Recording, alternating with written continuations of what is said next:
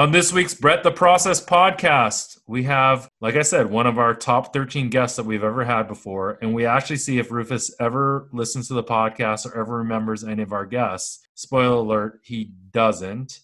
We talk basketball restart, baseball trends in this shortened season, and Rufus actually gives some golf picks. So hopefully we get this posted in time for there to be any kind of value from those golf picks. And so with that, let's start the process. Bet, bet, bet, bet the process. Bet, the process. Welcome to the podcast. Bet the process. It's not the typical cookie cutter nonsense. If you came just for picks, you're in the wrong place. Find a tout with a narrative to make a strong case. Instead of blindly assuming a team must be tanking, we're looking for the edge in Massey Peabody rankings. Crunching all the numbers in a simulated system that break down the data analytically driven. Media coverage of sports gambling is Welcome to the latest episode of the Bet the Process podcast, where we're joined by probably at least one of our 13 favorite guests, Preston Johnson, the sports cheetah. I don't even know if we can name 13 guests we've ever had. Can you name them, Rufus? There's no chance you can. You know, I feel like I probably could, but I wouldn't want to. Do, No, I want to hear if you can. w- I wouldn't want wanna be you can. disrespectful to the No, people I I forget. like so I'm not want to going you could, could. Preston, what's the over under on how many of our guests he can name? I think nine and a half. Can you name double digits? I mean, how many have we Okay, even had I'll take the under. guests? I'll take the under on that, just so we have something on this. Okay, for We'll five bet, hundred. we'll bet. We'll bet hundred dollars to Okay, a charity of your choice, or of any of the winner's choice. Rufus. This is going to be the No, worst actually- content because it's it actually, takes me. How much Rufus- time does my he have? recall's Hey, awful. Yeah, if how much Ru- time if do I have? Rufus if Rufus goes over, he gets to pick the charity. If Okay. Rufus goes under, you get to pick the. Ch- no, I I win, so you get to pick the charity that you donate to. Am I allowed to help him at all? No, How much time does he have officially? we'll give him a minute. One 60 minute. That's it. That's tough. There's, there's have so I would have many- made the so line many lower. Okay, we'll give him we'll give him two minutes. Two minutes is fair. Like no one want needs to listen to this for two minutes. Yeah, Okay. Start now. that's okay, fine. we have we have Cheetah, we have Okay. Roxy, Will. Rufus is legit nervous. I am nervous right now. Keep going. Don't let him talk to we you. have from last week. We have Wait, you can't say his name. That's not. That you doesn't. said it on the podcast last week. Okay, fine. People are like, "Good, yeah." And then yeah, we have um, Matt Davidow. I'm slowing down here because uh, I'm trying to. We have um, Oh man, I oh got Mitch, two. For Mitch, sure. Mitch Lichman, Mitchell. Yeah, right? Mitchell Lichman, That's five. You got this. That's and it's five. technically it's technically Lichtman, but that's fine. Lichtman, Lichtman. I'm now. I'm, we've had. Is that all I'm getting? No, I, I'm seriously nervous. This is awful. I had this I really had really others showing. in my it's head. I amazing had, how bad you are at this. I had others in my head, and like I literally, It's they've amazing how bad you are at They've this. disappeared out of my head. Yeah, and I'll, now t- I'll just take the L. no, want me stop, it. Cheetah. Shut the f up. I said I'll take Mormon, the L. I don't like you- this game. Oh, we had um we had Jennings. right. Um, That's up to six. oh, You only need you only need four more, but they can't be Oh, Canadian. They don't count had- if they're Canadian. we had Ken Pomeroy. We had Michael Collins. Oh, He's got two more. and we had Ed Miller because Matt and Ed. No, were that doesn't together. count. They're on the same. They were on the same podcast. They were on the same podcast. It doesn't count. you said how many guests? That that, that doesn't. He doesn't guests count. count do we as a actually guest. They're the have? same person. They're they're the same person. Oh, we had um. If he can only oh, guess oh, one more, then we, it's a push. we had If he Je- can guess Jeff two more- Okay, fine. You Lawyer. have one more. If, if this is a push right now, because the two of them count as a half. If Give you him can 10 guess one seconds. more in Uh, eleven, ten seconds. That's 10, it. Oh, John Murray. no- Boom. damn it, Pizzola as well recently. And I thought you'd Pizzola, get yeah. Can't it forget was a pretty. It was a pretty solid line. My problem is I didn't have a good process. At the beginning, I was like, I'll just work my way backwards. And I was like, Which is oh, there's the timer. I was like, I Okay. need. Then I was like, you know, maybe I should go by sport. So How- how for the many guesses have we record, actually Cheetah, had? that was a pretty good line. Thank you. I think I would have taken the over for sure. Nor like if we had like a real bet, but it was more fun to be rooting for the under. The difference was a minute to versus two minutes. Yeah. Right? That, I- he gets well, there in the final. my- two. No, if he had a My minute, thirty he, minute brain he fart was like, didn't help. yeah, no, no chance under a minute. it would have been interesting if I had to do that. So, um, That anyway, was a so, long intro. I, I appreciate that. so Cheetah, welcome to the Bet the Process podcast. What's going on with you right now? Like, sports is reopening. Is that like, are you like firing away, or are you like? I know that you were betting a little bit of preseason basketball. What was the angle there? That was is similar to summer league, right? Where you're just trying to follow along with who is going to be rostered for which teams, and ultimately trying to get ahead of news based on either official news quickly or just rumors of quotes of this guy is probably not going to be playing. Like say Kemba Walker in the Boston's first scrimmage or first exhibition game. Then he plays a little bit in the second game.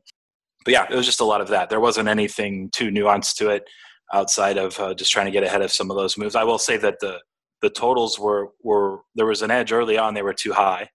Uh, then they got to be too low, all within a three game you know set for each team, and it just had a lot to do with I think how they were doing ten minute quarters versus twelve the next two games, and so there was a little bit there. But uh, yeah, it was fun to at least get back on the horse, right? Back on the saddle, I think is the saying, and then blends right into the restart officially tomorrow with the uh, doubleheader to kick things off.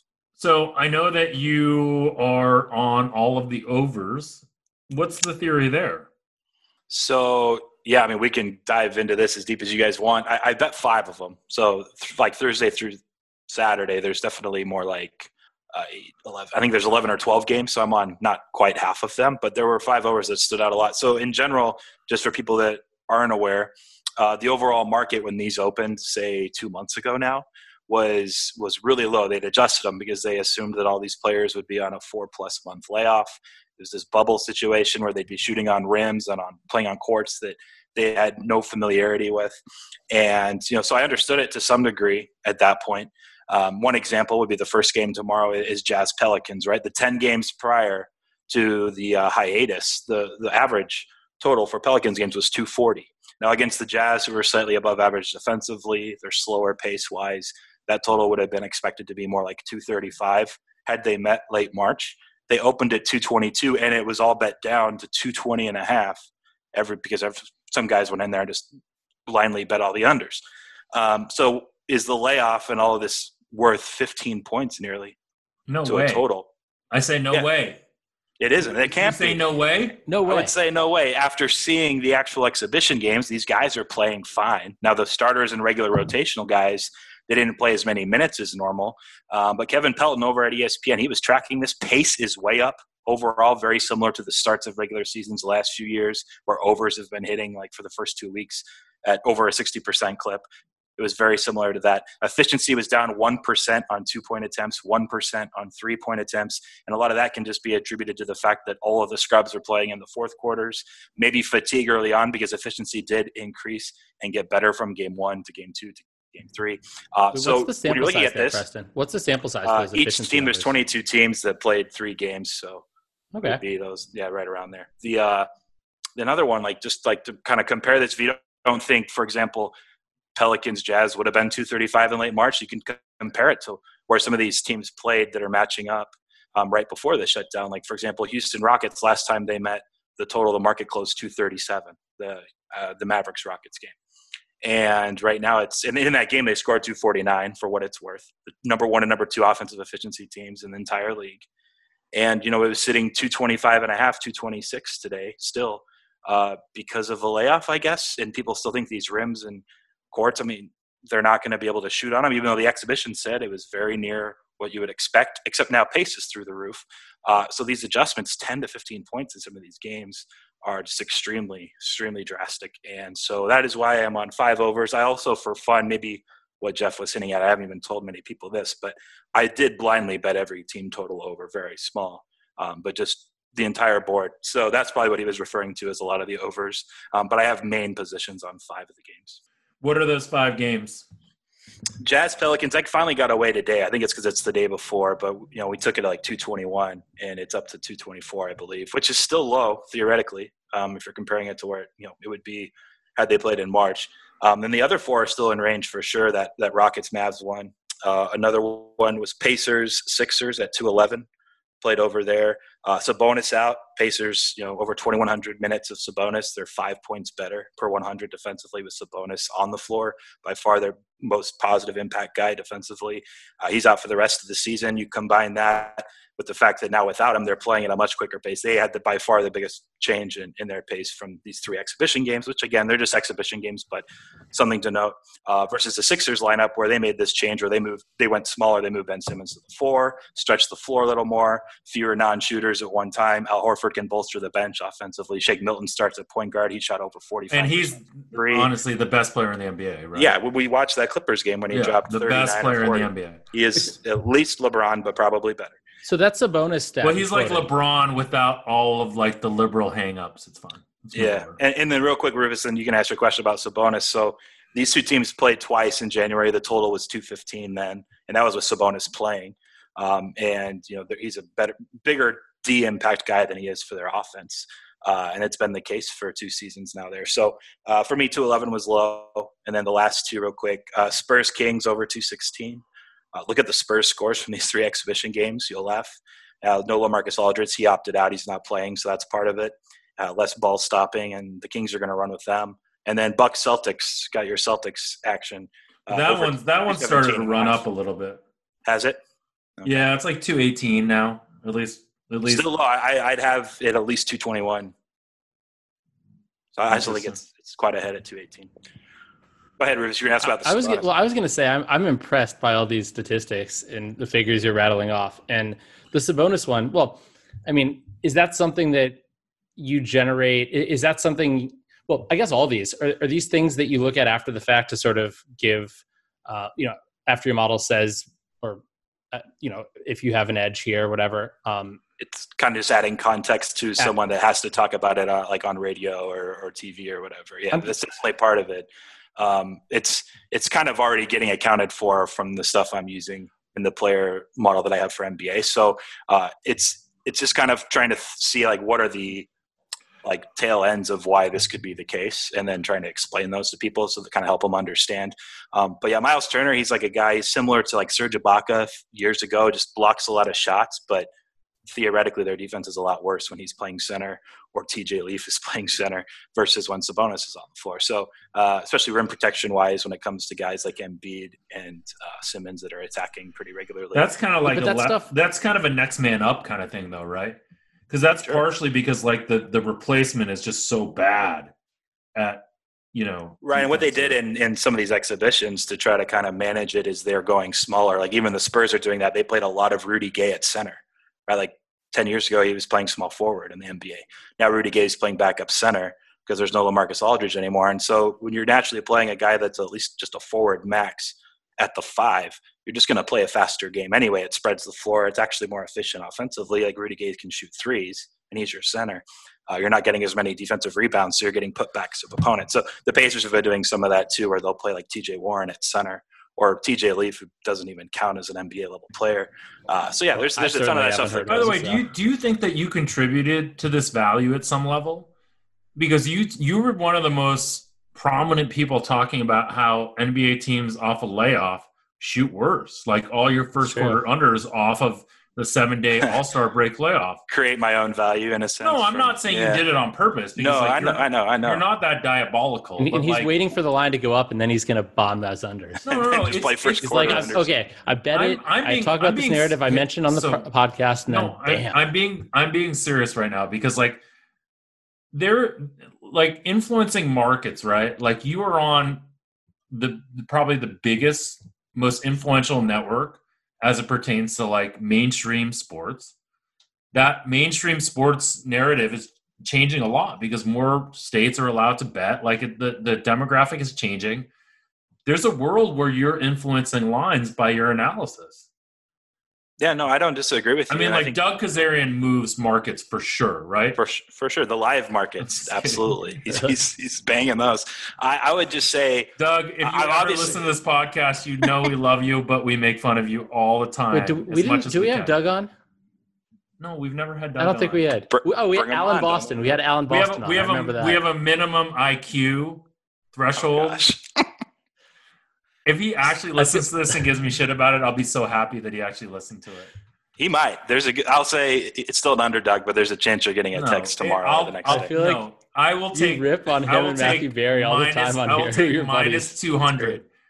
You're you are. I'll just tell him to listen to it if we're actually going to bet. So, no, so we don't need to do that's that. Not, you but can't do you're, that. You're, you're, I, Come on, I'm not going to do it. But your point, I thought his point was pretty good because maybe I'm contributing to some degree, but I think a lot of it is also a combination of the fact that in 2011, I believe it was, there was a lockout year, and unders were a thing for the first few weeks once they returned. And the difference between that and say the All Star break now, once it's eight nine days where these guys they aren't played playing, exhibition games. yeah, they just played exhibition games and practices before that. Yeah, the All Star no, game, 100 when they take that break, they're not practicing or but so days. why do why do you think that the lines are so skewed then? I think they were just trying to get out ahead of we can't get crushed on these unders that are going to happen and the odds makers and and it's weird because generally you have like a lot of the offshores and international books that everyone in Vegas will copy.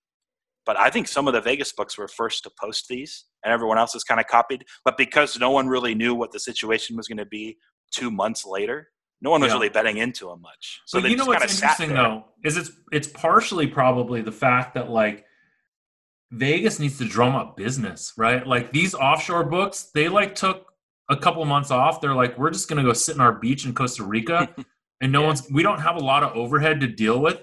Vegas is like, we need business, right? I, I mean, Jeff, I don't know. I literally, I heard somebody from a offshore sports book tell me that they had more handle on, or they had as much handle as a typical Sunday night football game on one on um, a weekend of Madden Sims. So That's wild. that is just that that that blew me away.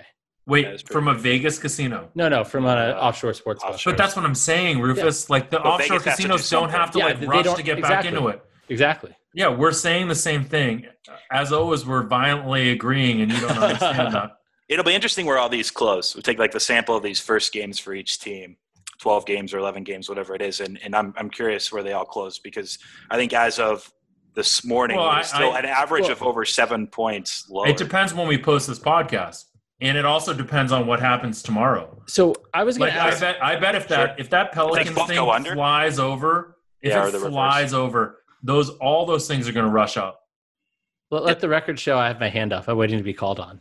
You Um, need to do the virtual hand on Zoom, Rufus. Oh, the shit. virtual hand. Okay. I only recognize virtual shit right now. Well, Preston, I want to know how much you sort of are going to change. Well, how much um, you're thinking on this is going to adapt to just like a few games, um, and like to what how the market's doing. reactionary do you Right, need like, to be? Yeah. Exactly. Like, are, are you going to say I was wrong, or you know, I mean, how like are you doing this in sort of a way? I mean, obviously you're treating it in a in a Bayesian way, even if you're not like Mm-hmm. saying so explicitly. But but like, how strong are your priors? I guess, and and what is your process of sort of updating your thinking on something like this? So I, I think yeah, you definitely have to be more aggressive with your adjustments you're making from game one to game two to game three. It'd be similar to say you doing college football.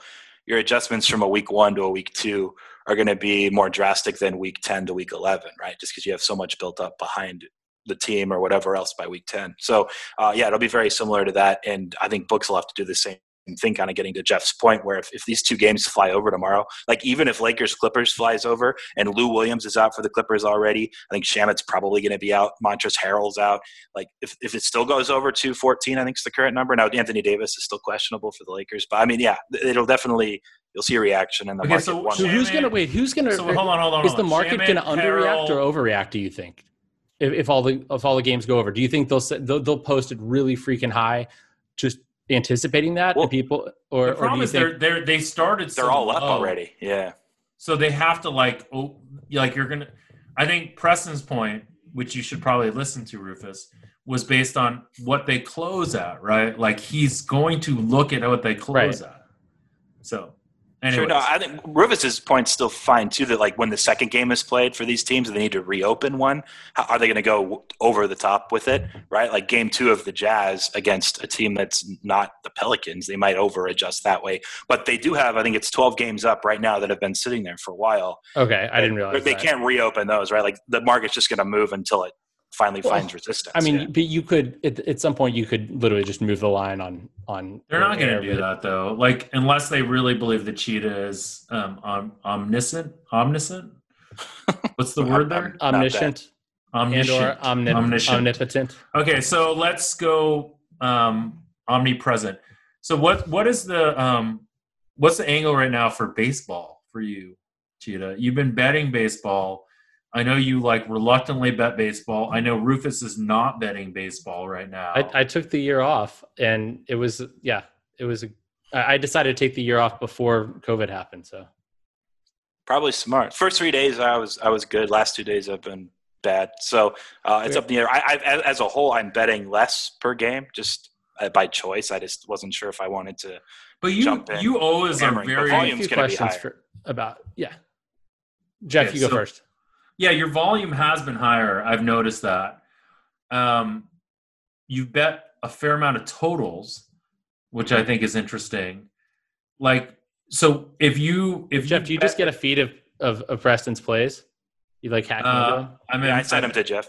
Sorry, I, I book his bets, so I know what he's betting. So That's that's why he lives where he lives. yeah, yeah, I book his bets. So um, no, no, it's, uh, it, it's interesting though because um, his volume, your volume is definitely up from. I mean, I've only you and I have only like I've only tailed you or followed your picks probably for two years before this, right? In baseball wise, For baseball, yeah, I think so. Yeah. and so this year your volume is definitely up. So there, you you've something that you're doing feels like there's inefficiencies, right? And where do you have you noticed any kind of trend or? No, no, there's no like trend or anything. I, I would say that it's a combination of me wanting to bet less per game, just in general, because I think there are a lot Oh, so more you variables. Lowered your threshold. For Yeah. advantage. Okay. Correct, got and then I'm kind of upping volume to try to take advantage for that, or, or account for that potential variance one way or the other. Uh, that's just like to some degree, but and you guys know, and we've talked about it before, where I generally would only bet baseball, you know, till June, and then I just never really won after that, anyways. And me, so, me neither. Never had a win in July.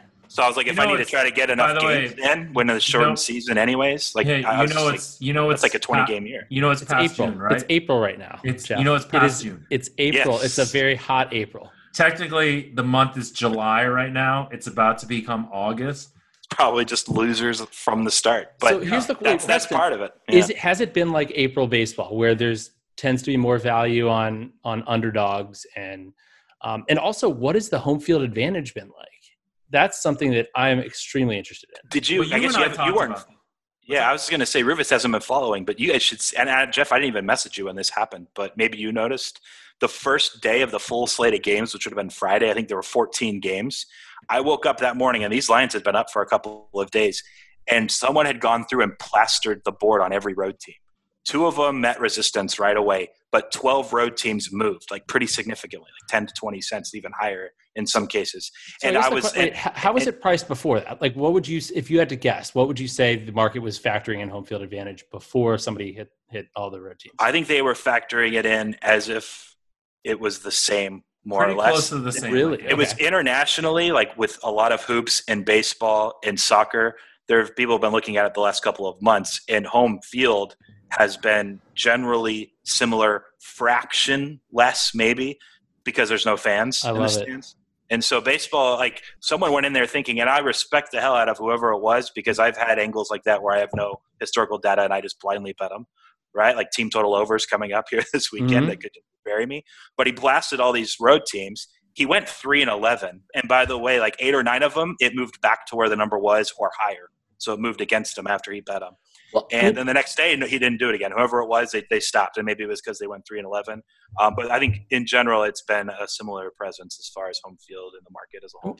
I think baseball though is a different beast because right like with basketball or hockey, well actually hockey you do have different rules for home and road with the with the like changes. but But but, Rufus, but, I you have different stadiums, you have different stadiums and you have a different rule you have um, different rules in terms of um, or different stadium dimensions, but also you know home team bats last. So there are like substantive differences in the rules for home field. There's been a lot of there's been re- re- reasonable research about umpire bias, right? Based on and so theoretically you wouldn't have any of that. So in our sim, right, but right, which is what field, we but, but umpire bias I think is still like. But I'm just telling you, in our sim, which is what we base our stuff on, we reduce the umpire bias. So there's still home field, but it's like it's definitely reduced. So we don't have another way of like simming out that piece of it, right? This has always been the struggle about the home home versus away thing.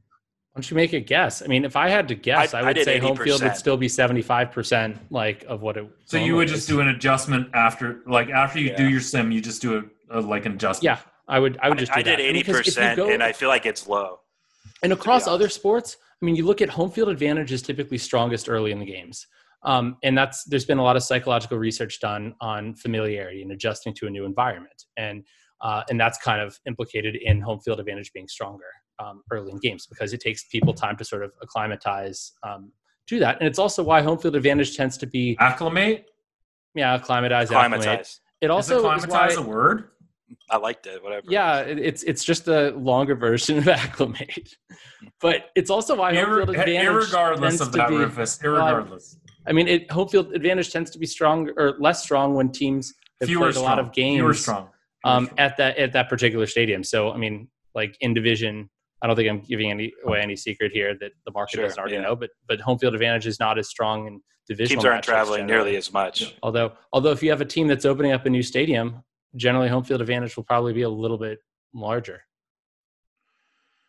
Uh, the So, Dodgers just hit a so two-run homer. for that Cheetah, reason- you're probably happy. Edwin Rios. These new extra inning rules are pretty fun. Did you did you see they did uh, bottom tenth? They walked Bregman on purpose to set up a double play ball, and then they got the double play from Brantley because there's the guy starting. I don't even know if Rufus knows this. Starts with the runner they start with the second. guy on second base. Yeah, But why? Why They wouldn't start Brantley everybody be- with, Why wouldn't Brantley A be certain bunted? count too. They should there was there was one out, so you wouldn't be because they struck out Altuve Oh, first. It was okay. basically But a that's- decision on do you prefer to pitch to Altuve or Bregman. They decided Altuve. They struck him out and then walked Bregman. Yeah, So- that's just smart. Cheetah, has there also been? I mean, has it has there been value mostly on underdogs, like there is most Aprils, or like how is the market sort of pricing? A, lot of the um, underdogs I've bet so far, which I mean, I haven't. I, I- Jeff was right. I've bet more totals, maybe just because I I trust that more in the sense that maybe my home field is off or on, or I'm just trying to be a little more cautious. But a lot of the underdogs I've bet have been like small dogs, like the plus 109 through plus one. Actually, I had Pirates at plus 170 yesterday, I guess. So that was bigger. I added Giants really late today, got to 170. Um, that's about to lose probably. They're down four already. But uh, I, I guess yeah, it's been a mix. But um, for sides, I'd have to look. But I, maybe maybe dogs are a little. No, we Wow. like we've bet we've bet a fair amount of dogs. We had that day that a bunch of those plus two hundred dogs won. You had the We Giants, had- the Pi- Pirates. Yeah, we had we had three of them, but Jeff- still managed to like lose a little bit that day. So how does that work? Do you think that is? Do, are you on these big dogs because? Do you think the market hasn't caught up, or, or the market is pricing out players based on their true skill, but they're, I guess, not all there yet? I mean, um, I 'cause I mean, I they haven't had a honestly I honestly and- feel like the market overprices favorites in baseball these days, So did you know, Jeff? Like, what's if you go especially back- early on when what when there's a lot less on lot lot less known for sure. Sure, So, I think uh, it gets it gets more uh, regular as the season progresses.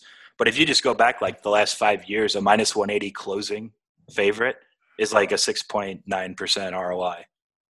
One one eighty or higher. Like the favorites just just been crushing recently. Um, there's a lot I think they can attribute to that, but I think it is less of a thing in earlier months. And then there's the teams that are playing, you know, minor league level guys back like the Orioles. No offense, Hey, Rufus. the or, the Orioles season. are, are two good and start one, for and- them. and yeah, good start. They only have one, and they're going to remain two with now. only one loss. Oh, I thought they were like supposed to play the Marlins, but then the Marlins season got Yeah, they played the Yankees today, didn't they? What do you guys think is going to happen? Like with I, this, I think the with Mar- season's going to get shut down. Wow, I really? 100% disagree with you. I will take the hundred dollars, the thousand dollars. I, I I actually think I'm an underdog on our NFL season bet. I just don't. I think like that they will start on time.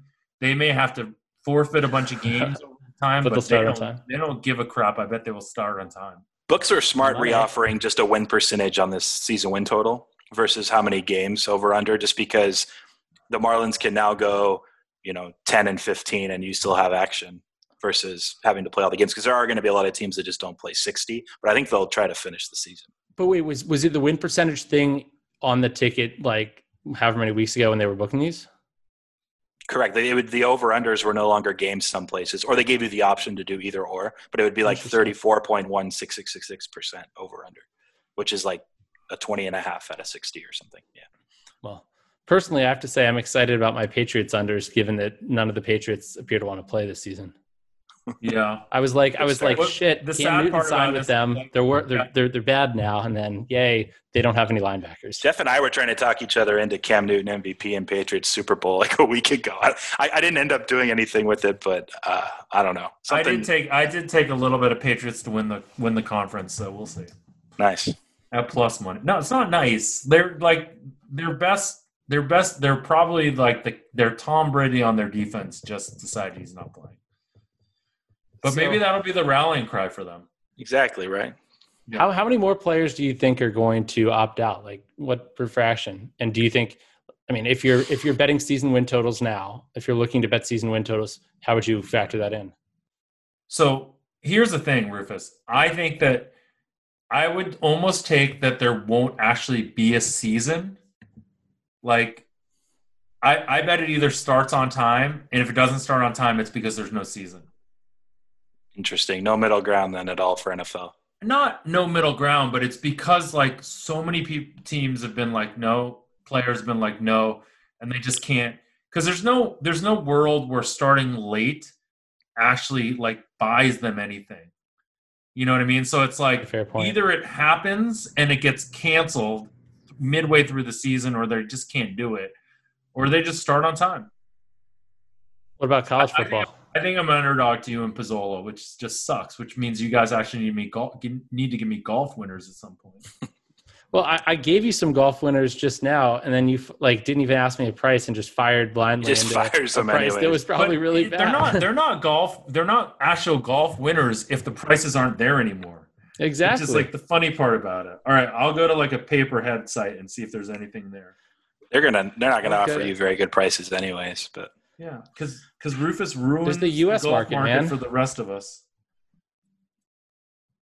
you know what I think is becoming a a really good bet more and more as the guys supposedly are slowly not playing for the Clippers is the Clippers now. They're they're like as high as plus three fifty. For And what? assuming you- Lou Williams is thing, because he's going to be back from suspension in five or six days. Well, unless he needs to Beverly get is wings- there, unless he Harrell is to get there. wings again. What if he needs to get wings again? There's a good chance. I actually heard from someone I will not mention. Uh, I had, had met briefly Doug Kezirian. two weeks ago. No, uh, he said he had Harrell? apparently the Lou Williams like girls thing is a thing. Like he has multiple different girls all the time, and he was very concerned about whether or not he would be able to do a bubble for multiple months. And he lasted, you know, five six days, and then did the wings trip. Uh, I don't know. It'll be interesting, but that that could end up biting me. But uh, the Clippers, I still have as winning the NBA championship the most frequently, exactly 27% of the time. And it's been just climbing up slowly as the Lakers keep going down, and I don't understand it. So I like the Clippers uh, plus 341 at Circa right now, plus three. But what what about what if Morey was ahead of Look, the look at this. He just gave you winners. Hopefully. But Morey might have what you would get having people pick it up before. Yeah, pick it up before, and then like, what if Kawhi or I hope what he listens to this actually because he cost me a bet. But if he was ahead of the curve, because theoretically we assume you can't get it a second time, right? I guess we don't actually know that. But was he ahead of the curve having Harden and Westbrook and Eric Gordon, all those guys play 30 plus minutes minutes uh, each in scrimmages? And Eric Gordon hurts his ankle yesterday, the same one he had surgery on in November. And now he's out, and he's their third best player, most impactful player after Harden and Westbrook. And well, he's out. So I don't know if that was ahead of the curve, but he may have been with Oh, with someone sounds a little bit bitter. I am. I have all this Rockets exposure, and Eric Gordon's playing up 24 or whatever. Actually, Harden was playing up 24. Gordon had already gotten hurt yesterday, but I was frustrated. Yes, because the game before that they played Harden 36 of 40 minutes in the in the 10 minute quarter one, and it was just wild. So Are you Uh, more frustrated by um are you more frustrated by Morey or by in Brad we trust for resting all of his players yesterday? Oh, I don't care about that. Like that's just going to happen sometimes where you take a shot and then seven guys get rested. But I'm more frustrated that D'Antoni supposedly waved Harden to come out in the fourth quarter with four or five minutes left, and Harden waved him back off and had to win this exhibition game in scrimmage, which they ended up doing. This was the game prior to the Celtics, and and then now Gordon gets hurt because they're all playing extra minutes in scrimmages. So hopefully he's fine, but not I don't know, a hindering ankle for a guy that's a shooter, not a good sign. And they obviously shoot a lot of threes. All right. So we had this conversation um, with this guy, Will, apparently, that I talked about, who's apparently an advantage player, about the ethics of advantage play. What was your take on that?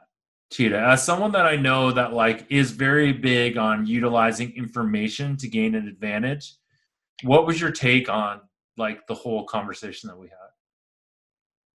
I think my overall sentiment is is more on the player's side, right? Like if the book makes a mistake and you have the ability to take advantage of it, uh, I think it should stand in most cases. Like the, obviously the incident with uh, the the KBO, the uh, Korean baseball, it, it, went the other way, right? The Nevada Gaming ruled with the House. I'm not sure that was necessarily the right ruling, but I understand why they did it because I haven't actually done that. I haven't gone that far myself where I'm I'm betting mid game on a line that's been up for five or six innings. Uh, but I will say something came up. But wait, wait, wait, wait stop though. Okay. I know yeah. you have bet second halves when the second half has started already. Well, that happens occasionally, anyways. Yeah, I'm not sure if that's like intentional or not, but there are times when but that's you'll a, you'll that, see a minute, minute and a half. So, and, but but you also don't know if it's just like a live line either. So in your in your mind, I mean, you know, you different. know what limits are. So in, no, no, in if your mind it's different because you're not sure if they're doing that to just because they're like they're so over Exposed on one, one side way, yeah. that they're trying to get money on the other side. No, because I remember there's a, there was like a college basketball game that you and I were talking about where this was the case where and you and I were actually on opposite sides of this game where the line had gone so much that you were like, oh, maybe they're just trying to get money on this other side. It was the second half moving, you're saying? The second half had moved so much. Got it. Yeah, the and then they left it up. Started thinking, and it, yeah. it was still up. You're like, I can still get X. And like you It might have been like a, I remember now, like a Duke total, I think it was. No, yeah. it wasn't a Duke total. It, it was like total? a I think it was a it was like a crappy mid major. So you you may have got me then kind of I mean, five to six innings is different than like a minute into a college basketball second half. Um, Preston, you're I, an awful human being. Why I also you, don't know if I bet it. I don't remember if I actually bet it though or not. Jeff, we were discussing it, but I don't know if I ended up adding more or not. I think honest. you did bet it, but okay. you never once in that conversation thought about the ethics of it. You were no. like, this line is still up. But like the the difference is in this case, you did actually not you did not know for sure. There was no moment in time where you're like, this is for sure a mistake. Okay, so right? let me ask you, you this because this came up since your guys' podcast last week, or was it the week prior? It came up a couple days ago, and the night before, I predicted it might happen. But these NBA exhibition games, they played three of them. The first one was the exact rules as summer league every year: four quarters, ten minute right. quarters. And that night before, I'm messaging everyone I know that can help me get down. And I said, there's a very good chance I've seen odds makers do dumber things. They're going to open up these second games as if they're 10 minute quarters. They're not. They're 12 minute quarters. They're full games. And if they open them up as 10 minute quarters, the totals are going to be 180s, 190s.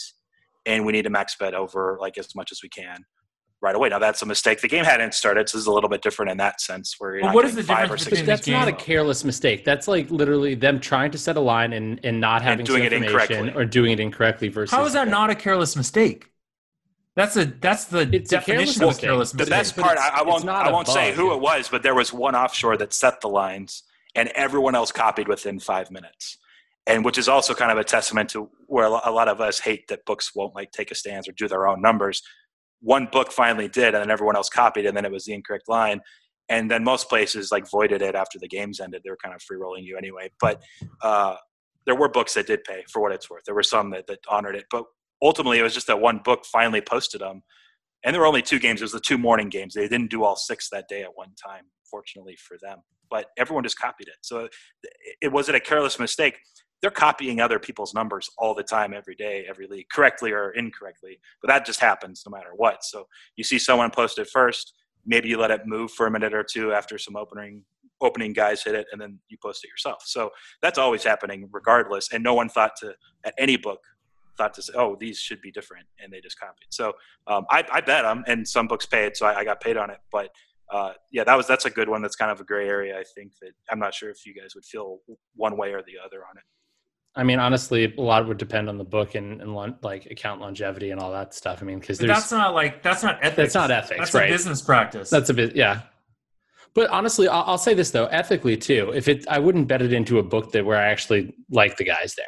You know what I mean? That's not but, but, like you keep. No, that's not keeps like it's just like a very interesting thing because that's a business decision. That's not No. an ethical decision. No, an if- if ethical I feel like if what is what So maybe this isn't like what's correct. right and what's wrong. Okay, but so this obviously two wrongs don't make a right. But if but I I mean, in a way, They do an addition. I feel like an eye for an eye a little bit. If a book is fucking me over, then I'm gonna, you know, if I have a chance to legally Rufus. fuck them over, um, You remember Preston's Mormon? He doesn't swear. I've sworn plenty. You could find texts that probably have swear words, but What did you swear the last time we were playing Heads Up? oh no, that was pretty friendly. I just mean like when an actual game that I had real money on Yeah. wasn't going my way. Yeah. Wait, so question: What about something like a correlated parlay, where if you were getting like a minus, you know, twenty eight on a football game with over over. forty two? Is that I mean, people where- where did does that, for fall? years. Right. That was like pre my day, but like people did that all the time, and then books stopped letting you do it because they got smarter. But uh, I mean, that if like someone, I haven't even, I haven't even shopped out to see if anyone lets you do it anymore. My assumption is no. But is that a mistake? Yeah, books were just unaware somehow that that was minus EV for them to offer or allow. People took advantage of it, and then they they you know stopped doing it. I, I would have done it. I'm sure you know 15 years ago if I was around still. Uh, I can say that probably with confidence that I would have been doing correlated parlays to some degree. I was betting those in 2008. I was finding, you know, like minus 11 and over 23 first halves and stuff like that. I mean, and, and I didn't think about the ethics about it, the ethics of it. Hell, I mean, I've had, yeah. I've had so, I remember the, my first Super Bowl, I was trying to bet something like under fumbles lost or, or it was, it was a price where I was getting plus 130 on something that should have been like minus 140. And I tried to bet it at Rio and they, you know, they reject my bet and move the line 60 cents. to And where so it should have been more or less. basically, and there were, there were a few other bets with like, you know, 40 plus percent edges. I, t- I, I called a coworker of mine at Las Vegas Sports Consultants and he says, here's what you do. You go park it at Bill's, which is now um, the Cromwell, and do the Harrah's loop. Basically, go to like bet 200 bucks a pop, hit like multiple ticket writers in each place, and basically just and then and then just loop the strip for every Harrah's property. And I guess am I? I guess I'm quote evading. I'm evading or getting around Signaling, circumventing posted limits, right? But I'm but I felt like they did something wrong to me, and so I was like, I'm going to take advantage of their bad lines as much as I can, and I ended up getting like a few thousand dollars at a time when I had like a fifteen thousand dollar bankroll on uh, uh, on Some each correlated numbers. Nice. Oh, it was it was like under 54 and a half. No, these weren't correlated numbers. These were just bad numbers. Like under 54 Ah, and a half straight longest stuff. Got you. completion for Kurt Warner in the Super Bowl or something. All right, Rufus, your time is now. Golf this weekend. It's a it's a World Golf Championship game. I mean match, whatever it's called. It's like a big FedEx Cup. It's Yeah. a whole deal. Who St. should Jude's. we be looking at right now? You said the two favorites, Jon Rahm and McIlroy, but probably you're not getting great value on either of them. You need actually plus one thousand or better on them. Is that right? I personally think there is, if you look around, there is value to be had on both of them.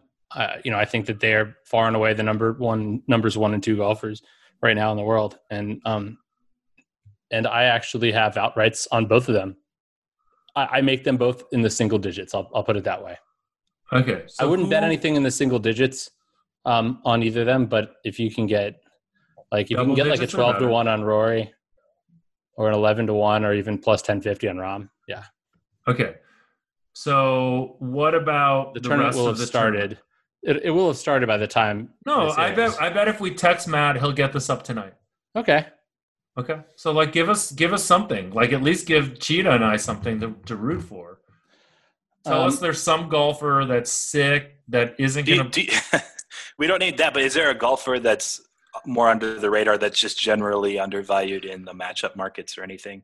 Maybe you've changed the fact that they were undervalued now, but is there someone kind has. of more? I, I gave Um, him crap before the podcast that he literally can't give any value because he just controls too much of the world. I don't. I. I wouldn't say that anymore. I mean, right now there's a lot of there, there's a Okay, lot then, of other sharp actually, people betting then actually golf. give us some value. um, on matchups, Sure. uh, I have to pull up my thing, but Um, that sounds very sexual. it you know Is this the Barracuda Championship? No, no, that's that's the Oh God, modified Cheetah, Stableford event. That's an it. event where you it's it's it's basically like a DraftKings scoring event, but they actually use that for the players. It's Oh, like two points. It's two points for a birdie and negative one point for a bogey and negative three points for a double bogey. I did not know that was a thing. It's weird because it should incentivize based. It, it should incentivize players uh, getting birdies and basically being really aggressive. Like Eagles worth five points, and so Yeah. you would think, okay, go for the guys that like tend to be high variance. But historically, those guys haven't necessarily like performed up to the level you'd expect. And, and you had some sort of older guys that have won it. Um, I mean, last year had Morikawa win it, but Oh, this is the FedEx St. Jude Invitational, then, right? yeah, but the Barracuda, it. it's interesting because it's like, how much do you factor in like like a guy like Jim Furyk, who tends to be pretty consistent, right? I mean, he doesn't, um, or guys that basically are just hitting a lot of greens and not attacking pins as much. Are they gonna attack pins because that's what you know? Have they been just making this decision not to? Is a calculated decision, but, um, but now that they're incentivized to do it, will they do it? So I, I, find that one just. How long have they been doing that? How many years? It's Or 2012. oh, okay. By the way, I know you guys don't care about my betting, but just remembered or realized that I also had the plus one and a half on Houston in that game too. So way to lose that game and over both ways. It's too bad they tied the game again in extras and had to go the more extras. You're going to see that happen a lot, I think. The plus one and a halves, the minus one and a halves. Uh, I think you have to kind of price them differently because of the extras rule. Barely, barely, but the eight percent or whatever that the game goes extras uh, definitely changes. Okay. Um, I like Jason Day getting plus. Um, he was plus one fifteen, plus one ten in some places. I think um, against Patrick Reed, What do you make that? Minus one hundred one. I just took plus one sixteen. Thank you. There you go. Um, another one that has that I like. That's. I mean, I like Rahm against JT. I don't know where that's priced at, but I know there's some probably 124? there. Um, yeah, I, I definitely like that there. Thank you. Um, uh, let's see. You know what? What about? I'll tell you. I, I just found who's out. the biggest. Okay. okay, go ahead. The most perceived value on the board is going to be Dustin Johnson. If you look around. Oh, just because he was a bet him. disaster. well, right. He shot rounds of 80, 80, and like 79 his last three times out, and then withdrew with a back injury. And the question is, is like it's he's played really well at this course historically. Is he? How healthy is he? And should he be plus one thirty three against Hatton? Probably No. not. Oh no, he Right. should. I have him ordinarily. Let's say, assuming these were just bad rounds, I would I would have him like is a marginal favorite against Hatton. So how do you adjust there? I don't know how to. I mean, You just do you just I, pass try to then read. generally? I, I passed. okay. Uh, the thing is with things like DFS, you can't really pass. I mean, you cannot play somebody, but, by not playing, you're essentially Smaller taking a stand against them. Um, but it's, I mean, it's one of those where it's like I don't know what, I don't know how to treat that exactly. I think that if it gets high enough, I mean, what, about- what, hey, what I want to do is, how about is, how about Rory against JT um, what price are you getting? minus one twenty five? Um, I like it. I don't love it. It is value, in my opinion. Anytime we can root, root against a guy that wears like a pink collared shirt to play golf, Sponsored like, by Polo. I don't What care. about what last one I'm going to ask is uh, I, di- I'm an awful friend, but I found out someone that I knew in high school pretty well as the caddy for Max Homa. Ooh, Max Homa And- is also like just seems like an awesome guy. He's been He does seem fire hilarious. tournament. He's Minus matched up against 150 versus Weisberger. Any good or too high? too high, like two cents away from being break even though. I make that minus Mm. one forty. I'll shop around then elsewhere and try to Yeah. get some action on Max. Cool. Uh, Wait, why why do you want to do that with Max Homa? What what's the information you know? No, no info. Although I have tried actually the last two events since I found out because my buddy, his name's Joe Greiner. He used to play on the Canadian uh, tour, and for a couple of years, he just never was quite good enough to to make it. Apparently, hopefully, he's not listening.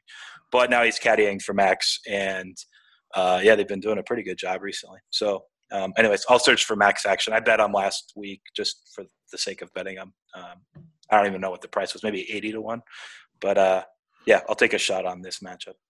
Oh, also, uh, if you can, I think Horschel against Spieth. I think that line's gone up a good amount, but that's one that that I am on and liked, and Minus one sixty, good. I still like it at minus one sixty. Yeah, Cool. I, I'm I'm definitely higher than most people uh, on that So Is it because you like Horschel? Is it because you dislike Spieth as a whole more recently, or is this just like a I mean, one-off? Spieth also- it's a combination. It's a combination of both of those. Spieth also probably Okay. would wear a pink polo shirt on the finishing day, so How, how much is that worth to a matchup line, Jeff? At least twenty cents. One point seven cents. I heard there was a study that there are that golfers. Somebody sent this to me. Actually, Jennings sent it to me that there were there that some that there are certain players Wait, that Peter golfers. Jennings? Yeah, yeah, the news reporter. Yeah. Okay. Good. Um, I saw that. no, that there are certain um, players that um, people play worse with when they're paired with them. Mm, I saw that as well. I thought that was was But like- how is that like? How is wait Horschel minus one seventy five? You think is still good value, huh? I wouldn't bet No. it minus one seventy I. I had a 160. I don't think 175 is pro. Is that just the nature of going back to Rufus's point? Is that just the nature of like uh, a a distribution and having some guys that just coincidentally by randomness have guys that, that you know play worse with them, and there's other guys on the other tail that you just play better with just by the nature of randomness, or is there something actually concrete there that might affect other players? See, I mean, I would have thought it's like if there's any signal, it would be so difficult to find just because it's going to be almost. I mean, there, there is just going to be so much noise, and I haven't read this paper. I don't, so I don't know. I can't say whether it's legit or not. But I mean, intuitively though, it seems like there are guys that would be annoying to play with. I mean, guys like the t- slow players Like, Like, D, like DeChambeau DeChambeau, for or sure. Bubba Watson, who just gets mad at like and, and what just about seems Cantlay? like kind of Isn't Cantlay insufferable. super slow? He, yeah. Oh God, can't like. Do you watch him putt? Like he like is like wa- taking a walk. Like heel goes up and down and up and down. It's like a, a gazillion times before he puts. It's just they're potentially taking these other guys out of a rhythm that they're at least accustomed to playing in. Okay, that can Yeah. make some sense there. and I think if you're playing with your buddies, I don't know, guys that you just that you like keep you loose. Like Rahm played with um with Ryan Palmer in the last round of the Memorial, and he actually was paired with Ryan Palmer. They they were a team in the team event, the Zurich Classic. That They actually won back in um was it last year? It was either last year or the year before. So I mean that I'm sure those two guys were comfortable together. And like I don't know if you saw after Rahm hold out um, on on it was 16, I guess. Um, that chip, he like actually fist bumped uh, Ryan Palmer. You know, even though they were like, Oh, yeah, nice. that was that was actually kind of nice. I like that. yeah, that Yeah. that was that was an interesting. So, what is your you guys' opinion on on you know on that and just in general these zoomed in views where you're show they're showing a golfer in his pre-shot routine and you can see every blade of grass. Well, I mean, I think that the ball for sure moved. Oh yeah, I agree. So, and But- you were like all about being like the police to Finau. So, just because that was slightly benefiting you at that moment. Well, I was the police to Rahm too. I Well, only because you were like, I had been a dipshit about this the day before. Now I need to actually do the same thing to these people, right? To the right, other but I mean, person. but here's, I mean, my issue with all this, and I mean, obviously they're gonna show the shot of the leader, but like, I bet if you followed around Patrick Reed, and maybe I'm, I'm just going off his reputation. I don't know if this is actually the case, but like, you know, and you were zoomed in on every shot, like you're gonna find a few times when the ball moves, and he's, you know, or any of these guys. I mean, but Let me ask you I'm sure some more than others. from someone that doesn't follow golf, but I saw what happened there. There is there a crowd that thinks the ball didn't move? I mean, apparently the rule now, like, and is that it has to move like two dimples or something like that. Um, Oh, wow. It has to move a certain amount. I believe Huh. I didn't know. I kind of I asked the Twitter people like I was like, "What is the rule?" Because I literally don't understand. Because you have people telling me that you know it is a penalty, it isn't a penalty. I don't know. I think it's. I think they, they told me the Finau one shouldn't have been because it kind of it oscillated. There's a difference between oscillating and and Wow. so That's that's man, as sick as these sweats are for golf anyway, especially if you're playing DFS, then to lose on like ball oscillation, I, that's that's a little fa- weird. That's, I, I- you know what? I- I took a stand. I gave, in, at least in my numbers, I gave Rahm his strokes back. that was nice of you. Well, for sure, you should have done that. Anyway, yeah, I even All right, gave. um, you know, I, about I, I was. I decided to give Bryson DeChambeau one of his out of bounds balls back too. I was like, you know what? I'm gonna just be a nice guy to him.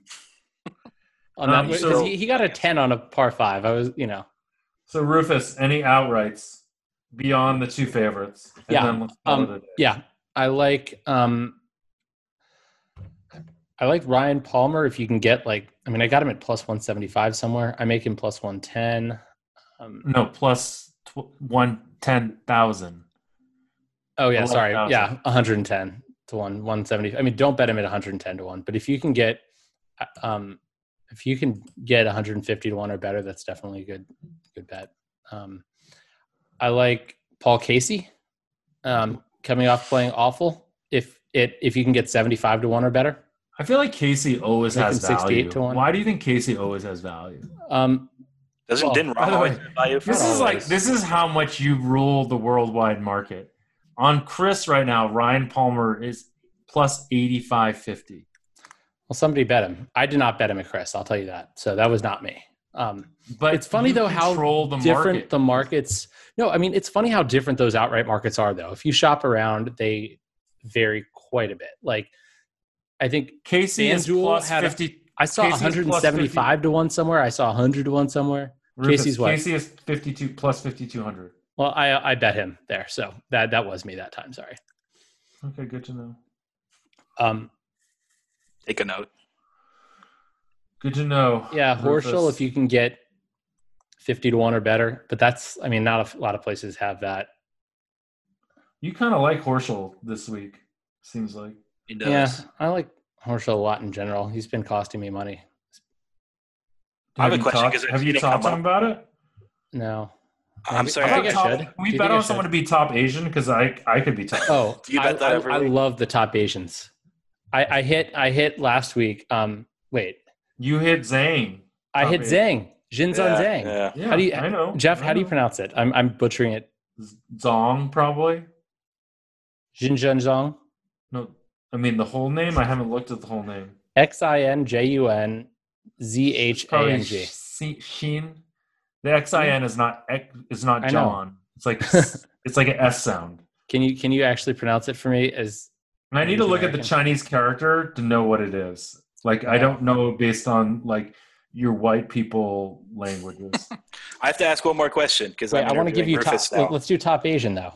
Top Okay, Asian. hurry and do Okay. top Asian, then I have I one have more top golf question. Ooh, okay. Top It looks like so. I show uh, current prices a five percent value at DraftKings on because I just have the um, DraftKings number pu- pulled up here with my numbers. Um, Five percent value on Jazz, Jane Watt, and and on. Oh, I, love that guy. J- Janewattananond, Do you know what you know what country he's from? um, Thailand. Is he? Yeah, I believe so. Okay, good for you. Nice. That's my favorite food. Thailand. Thailand? It's a delicious food. That's not a food. That's a country. Thai, Thai food. If, if you can make the connection. Wait, what do you make? What do you make him at? He, I can get him at plus fourteen hundred. no, I make him nineteen to one. No. Tell, I mean, uh, Does Hideki Matsuyama even count as Asian at this point? He's been on the tour for so long. That's like calling right, me. Asian. I'm like barely Asian at this point. I mean, well, I it- grew up you actually here. have to be like Asian citizenship. I Oh, because I I said uh, so the other what was it? It was um no the work day. I would joke that I was like this tournament has an anti-Asian bias because all the Asians did awful, like Byeong Hun An, Matsuyama, and then someone pointed out Morikawa made the cut. I'm like, no, he's American. he is American. He's not listed what in the top what Asian. did Rufus? What did you make Horschel? Um, what's my price? I make him 45 to one. Can I ask my important question now? Yes, you may. Yes. My, my, my very last one. I know this is kind of getting long, but I've noticed because more people are posting golf on Twitter because for a while it was all anyone could bet. A lot of people were betting first round leader, which I didn't even know was a thing. But what I've also noticed is that there's a ton more variance in first round leader. Obviously, only one round versus having playing four. Do, so, do you attack first round versus full tournaments pretty I regularly? found I found like value on first round leader like twice in my life. Like it is Really? it is a market they with just- a they- they crazy fig ton of over round. Well, right, yeah. There's crazy amount of vig, but but there is so much more randomness too that by basic that there aren't really angles to exploit. And if you like a guy, um, I mean, there are much better ways to bet a guy if you like him in the exploit it. round. Yeah. All right. Like that makes that's the first round groups, the three balls. Um, I'm giving you guys the first round leader with zero science behind this. Please. I'll bet Okay. it right now. I'll, I'll I'll bet him too. at 30 I, I to 1. can't say I'll bet a lot. Dustin Johnson. Because it's so counter to what you. It, it, you're only getting. I, I bet it, you could shop around and do a lot better. Okay, I got fine. 33 right now. I'm gonna just take it for fun right now. How much are you betting? Ten dollars. What's the minimum? Uh, I I bet 100. you really bet a hundred on it? 33 to one. Dustin Johnson, first round leader. Yes, it's And locked when in. You win $3,300. I'll buy you dinner for once. We're going to Sizzler. Okay, I'll tell you. Oh, I have my price on it. Actually, I only make it forty nine to one. Not nearly as bad as I thought. As bad of a bet as you thought. Well, that's because It's you only I mean, negative if- 32%. Theoretically, Dustin Johnson's like all the value right now if he's healthy, which we don't That's what know. I'm saying. True, but if he was, It's a good- it's a good angle, healthy, Jeff. Why like did he it. withdraw from the tournament last week with the back Because he was injury? performing so poorly. Because poorly. you want you want high variance injury. for a talented player that can probably hold it One together for round. one round, where he's super focused because he's been shitty, and he just calls it a day and just goes and has wonderful moments with his Janet Gretzky daughter. I think if he's healthy, though, I mean, his upside is for the whole tournament. But I I get, I get your point, though. If I want to bet Dustin, I want a high. I want to bet. I don't want to bet on his median. I want to bet on his upside. Maybe some of both is okay too. So you're saying just get better value. Um, yeah, I mean, I would take him in the outright market before I would take him there. Huh. Let me see. What do I make? Here's him? your outright number. Now we got to find out. Yeah, I got to see. Because he's Yeah. only like 18, 20, 20 to 1 in that range, I think. I mean, okay, if that's it, then I wouldn't. Yeah, I make him forty-two to one outright. I just assumed there's some.